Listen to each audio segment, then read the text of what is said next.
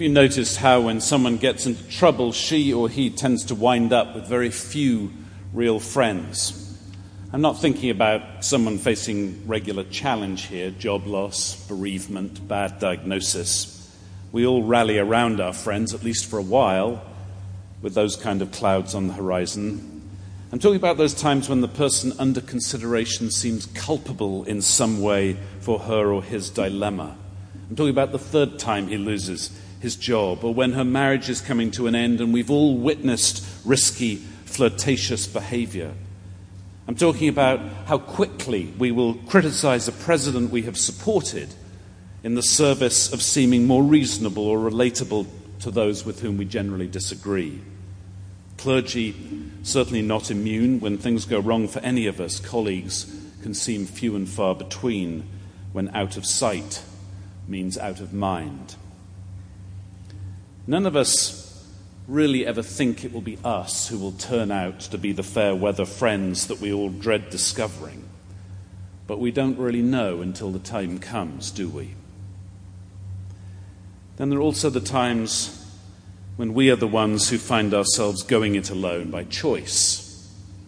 When we find ourselves at odds with our friends in some way and decide to act in a way that we know will garner disapproval or, dis- or resistance or blame or worse. Those are the times when we act independently, do something of which our parents would disapprove, perhaps, vote for a candidate other than the one most of our own group likes, express a minority opinion at a party. Any such stepping out will likely mean that once again we will find ourselves alone in some way, blamed for any misfortune which might come our way criticized as only the progenitor of anxiety in others can be criticized. These kinds of complex relationships, filled with all the little ways that we do violence to one another, are all on display as Jesus nears the end of his life. When we say that Jesus died for our sins, at least part of what we mean is that he died as a consequence of all these mechanisms we have for managing our way through the challenging relationships of our lives. Consider we hear of friends having supping together, and Jesus is aware that not everyone is fully on board with his apparent unwillingness to engage violent conflict with the authorities.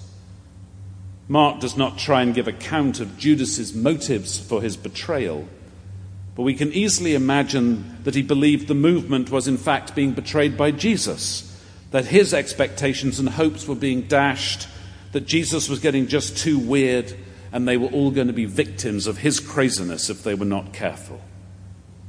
Perhaps Judas is a little like some of those Episcopalians who cannot stand many of the changes that have happened in church and society in recent de- decades and who justify schismatic behavior, saying the Episcopal Church has left them and it is the reformers who are schismatic. I believe they're wrong, but I'm not unsympathetic, and nor am I without sympathy for Judas. I don't know when the time comes for sure that that will not be me. Maybe he did not know he was going to be the one to betray Jesus, as they all said, Surely not I. But when Jesus started in on saying the Passover bread was his body and when they understood that he was claiming to be the fulfillment of all that was promised in the Exodus, all that was understood by the idea of the promised land, that he was claiming that was now found in relation with him, that was just a bridge too far. He had lost the plot completely, and now they had better save themselves. I can understand Judas thinking like that. No one was going to stand for this kind of heresy. The outcome of this kind of thought was inevitable. Maybe Judas worried about what the other disciples would think of him. Maybe he thought they were saps. Either way, he decided to act alone and betray his leader with a cowardly kiss. Peter had no such qualms. He was the rock, after all. No way was he going to be the one. But Jesus knew how we tend to behave when the heat is on Anxiety leads quickly to self preservation, And he told Peter that even he, Peter, was not immune from these fundamental human reactions to the kind of challenge with which Jesus was to present them. Even though I must die with you, I will not deny you. And all of them said the same, and all of us said the same. It did not take long for the separation to begin. The first step is so often avoidance of difficulty, and one surefire way to avoid challenge is to fall asleep. Don't you get drowsy when you don't want to do something? We talk about things that give us energy and things that deplete our energy. In the face of the latter, we often get sleepy.